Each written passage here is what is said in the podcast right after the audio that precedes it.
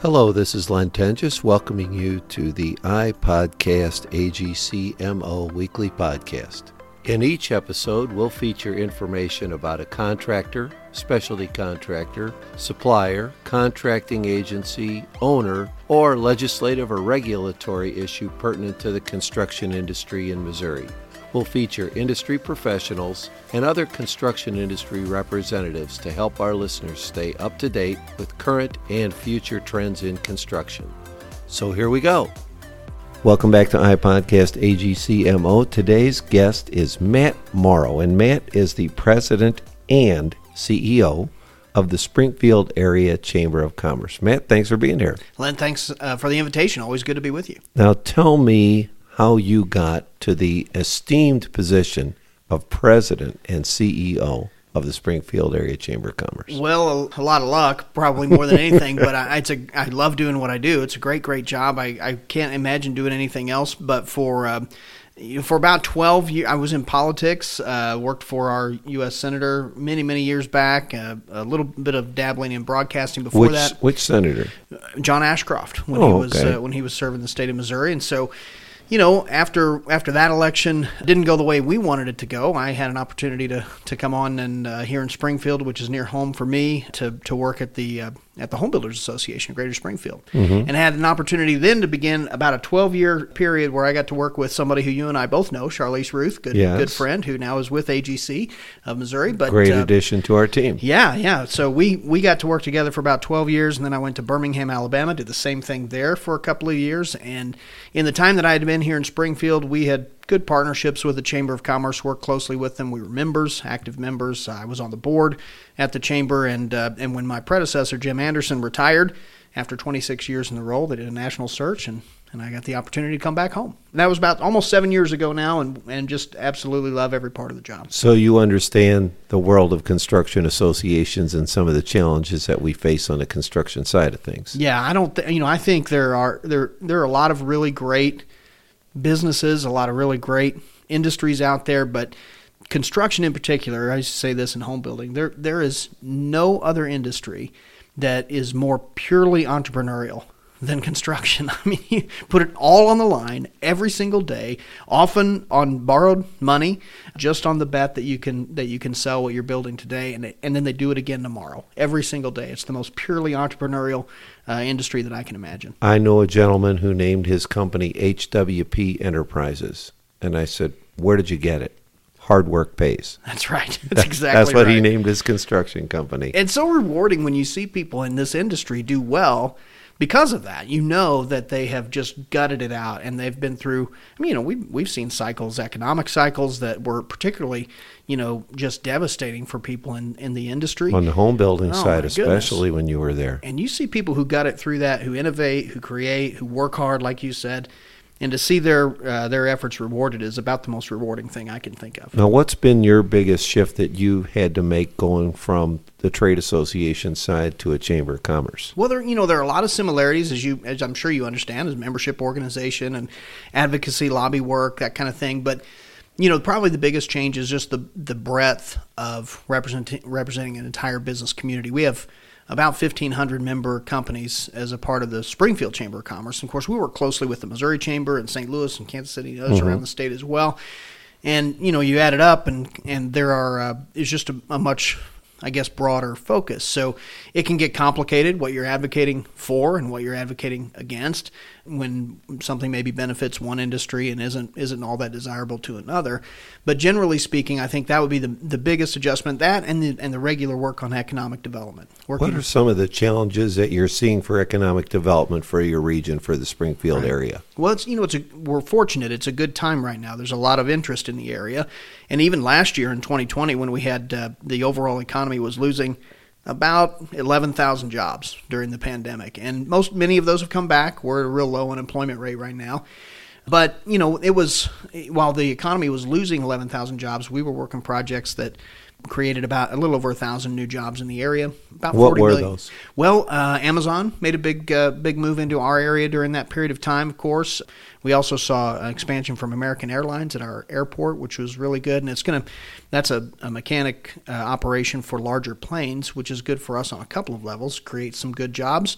In the area, good high high wage jobs, and at the same time gives us an opportunity to maybe get some larger planes through our airport. Mm-hmm. Um, we're at about a before the pandemic, we were we were running about a million passengers a year in and out of Springfield, which is has shown a lot of growth in recent years, and we're really pleased with that. But getting larger planes in and out of here will be really helpful as well. John Deere Reman just uh, announced this last week an expansion that will add about 130 new jobs. The governor was in for that as well. So large and small uh, projects that are that are really exciting. Many times companies that are already here, looking at how they're going to expand and where. Um, and then often we have those companies that haven't had a footprint in Springfield yet, but are choosing the area. You mentioned advocacy earlier. On the legislative or advocacy side, what sort of things are you working on in that arena right now? Well, you know what? We work on a lot of the same things, Len. You know that.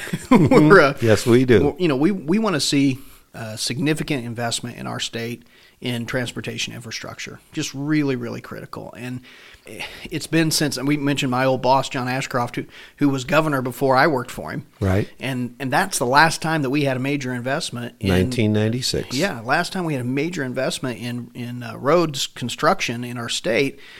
I mean, we're just overdue. We're way behind other states in this regard and and the tragedy of it is, here we are in the very center of the country, a place that ought to be and, and can be a real center for logistics and distribution. We have great logistics and distribution here in Springfield, Prime Trucking, uh, Transland, others.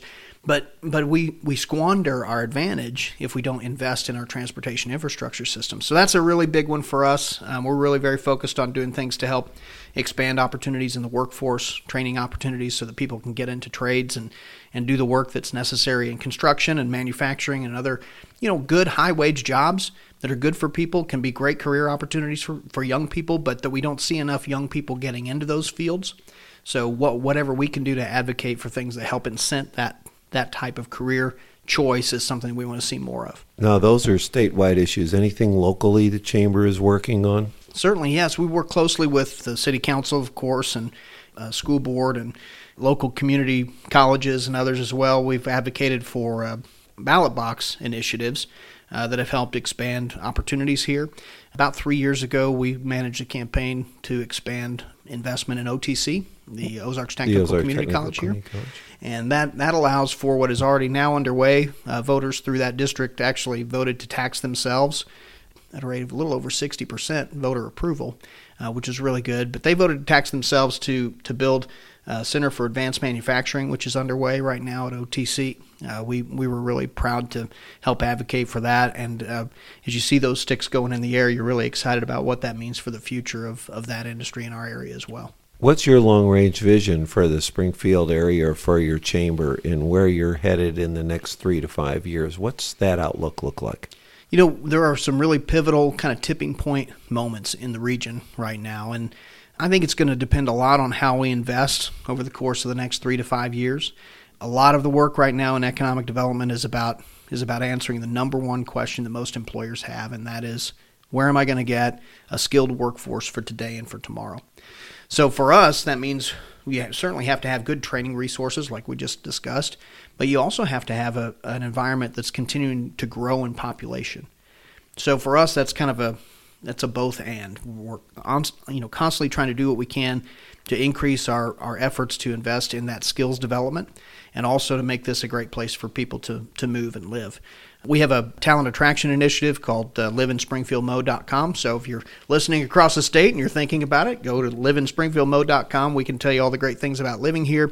But you know, there will be also capital investments in our community. If we can do things that the community, city of Springfield, is in the middle of a comprehensive planning process for at SGF right now. I think if we do the kinds of investments in Springfield that uh, some other really vibrant communities in the country have, have made, but to do it in a way that really helps put us a little bit ahead of the curve quality of place initiatives. We can daylight a creek downtown, which I think will make some difference if we do it the right way. Uh, we're, we're in the process of developing what, what we're very excited about downtown in the Grant Avenue Parkway project, which is a complete streets initiative that really I think can signal the kind of development we can do in the area. We, you know, we're in that in that really unique spot where we've been growing, been growing for a long time, but we're kind of at this tipping point where we're moving from small town to big city, and it's in that mid-range area. So really, a lot of what has to happen in a community that's growing like that is we have to have a couple of key projects so people can see what's possible. see what it can be. And, and you have a lot of young exciting. you have a lot of young people here right. who are here in university that I'm sure you'd like to keep here. Absolutely, absolutely, and you know that's that's kind of a great advantage when you have a, a community that's trying to answer that talent question for employers.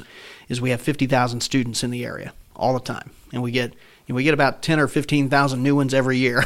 and so that's that is a special opportunity. Now look, people a lot of them are going to go other places. We know that. They're going to, you know, kids go to college and they go all over the place.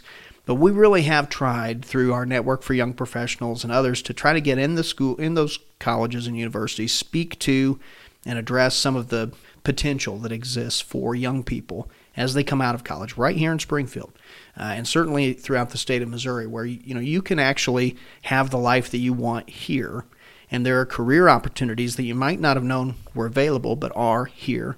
And as you do that, you're able to kind of create the life you want, which is a pretty exciting thing. And and there are a lot of a lot of young people who choose to stay right out of college, which is great.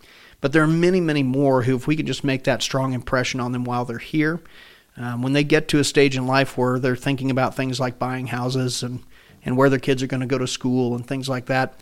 We just hope they'll remember Springfield, and many of them do. You mentioned John Deere and American Airlines. What is the real core economic driver of this area? If somebody's going to pin you down and say, okay, what is the big deal in Springfield? Yeah. What is it? You know, it's it's a very diverse economy, so it's one of the reasons that we're pretty insulated from a lot of the economic highs and lows. But if I had to pin it down, uh, healthcare and education are the largest employers in the area very recession resistant. You mm-hmm. know, if you mm-hmm. think about those two sectors, right behind that, manufacturing and construction. I mean, you know, those are big those are your four industries. pillars. Boy, they really are. And so once you have good success going in those areas, you can. I mean, you can do a lot. And, and again, we're we're insulated from some of the economic highs and lows. Even in this most recent challenge that we've had, so unprecedented. Um, we're now at 3.9 percent unemployment. Amazing. Well, I mean, goodness, that's a challenge if you're trying to hire for sure. Yes, it is. But uh, but you know, by that one measure, that means that we're in the top 10% of MSAs in the country. That means you know we're recovering probably more quickly than about 90%. But it also puts incredible pressure on businesses that are trying to ramp back up, trying to grow, trying to expand, to try to get the workforce that they need to do that. So your challenges for the chamber are to keep the workforce growing and keep the population growing concurrently. Other than that, you're just really not doing a lot at the not chamber. Not doing right? a lot. Maybe build some roads, right? We're going to build some roads and some great buildings. That's, well, it sounds to it. me like you've got a lot of challenges ahead and really a pretty clear vision. I guess your board is very engaged in what you're doing, and you've got a pretty diverse group there. We really do, uh, Len, and that you know we talked about my my kind of roundabout way of getting back to Springfield uh, seven years ago here for this job, but a big part of it was having served on that board and knowing even then what kind of an incredible group of volunteer leaders that we had in this community, and the same is true today. And we seem to never run out of them. I mean, I, I, I love one of the great things I love about working in the job that I have is is just being able to work for a visionary board that wants what's best for the community, is willing to have a lot of mutual sacrifice to get there, and ultimately, uh, that I think is something that I'd put up against a lot of communities, and we compete against those communities, so uh, so that's pretty good. And I think very similar to working for AGC like I do, those folks are volunteering their time. They're there for the right reasons. It's their passion, right? They they want they want the right things for the right reasons and they're willing to sacrifice to get there. And they want to see the chamber be very integral in helping this community grow. It's a lot of fun. It's a good. It's a lot of good work. It's a lot of fun. Well, Matt, thank you so much for your time today, and I hope you're successful in the road project. I hope you're successful in education and workforce and in growing the region. Well, Len, as you know, if we get there, we'll get there together because we are all working on those priorities. I know you work on them every day too. Thank you for your leadership as well. And thanks to you. Okay. Thanks again for listening. It's easy to subscribe to iPodcast AGCMO on almost any podcast platform that you use. We hope you do subscribe and continue to listen as we move forward with this important project for the construction industry.